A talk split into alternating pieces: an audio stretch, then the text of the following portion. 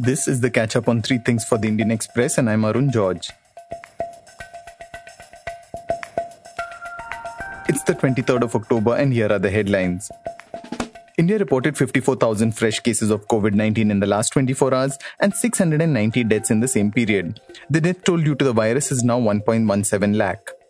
A day after the BJP promised free vaccination for Bihar residents in its manifesto, news agency PTI quoted official sources who said that a vaccine will be distributed under a special immunization program, with the center procuring the doses and making it available for priority groups.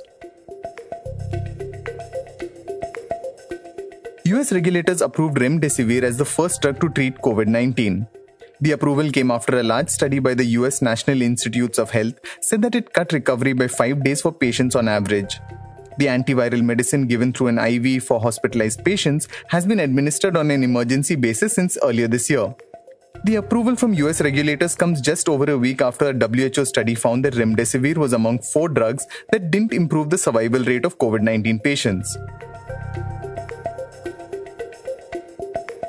Walmart owned Flipkart will buy a 7.8% stake in Aditya Birla Fashion and Retail for 1,500 crore rupees. While Flipkart will gain from Aditya Birla Fashion's range of international and Indian brands, the deal will help Aditya Birla Fashion cut down debt. The transaction was at 205 rupees per share, a 33.6% premium to Thursday's closing price of Aditya Birla Fashion.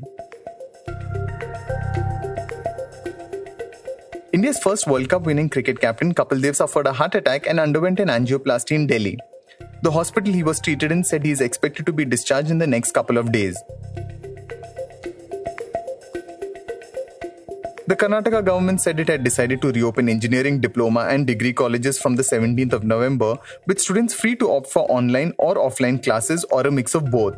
The government said that those who wish to attend classes by coming to colleges would have to get their parents' consent.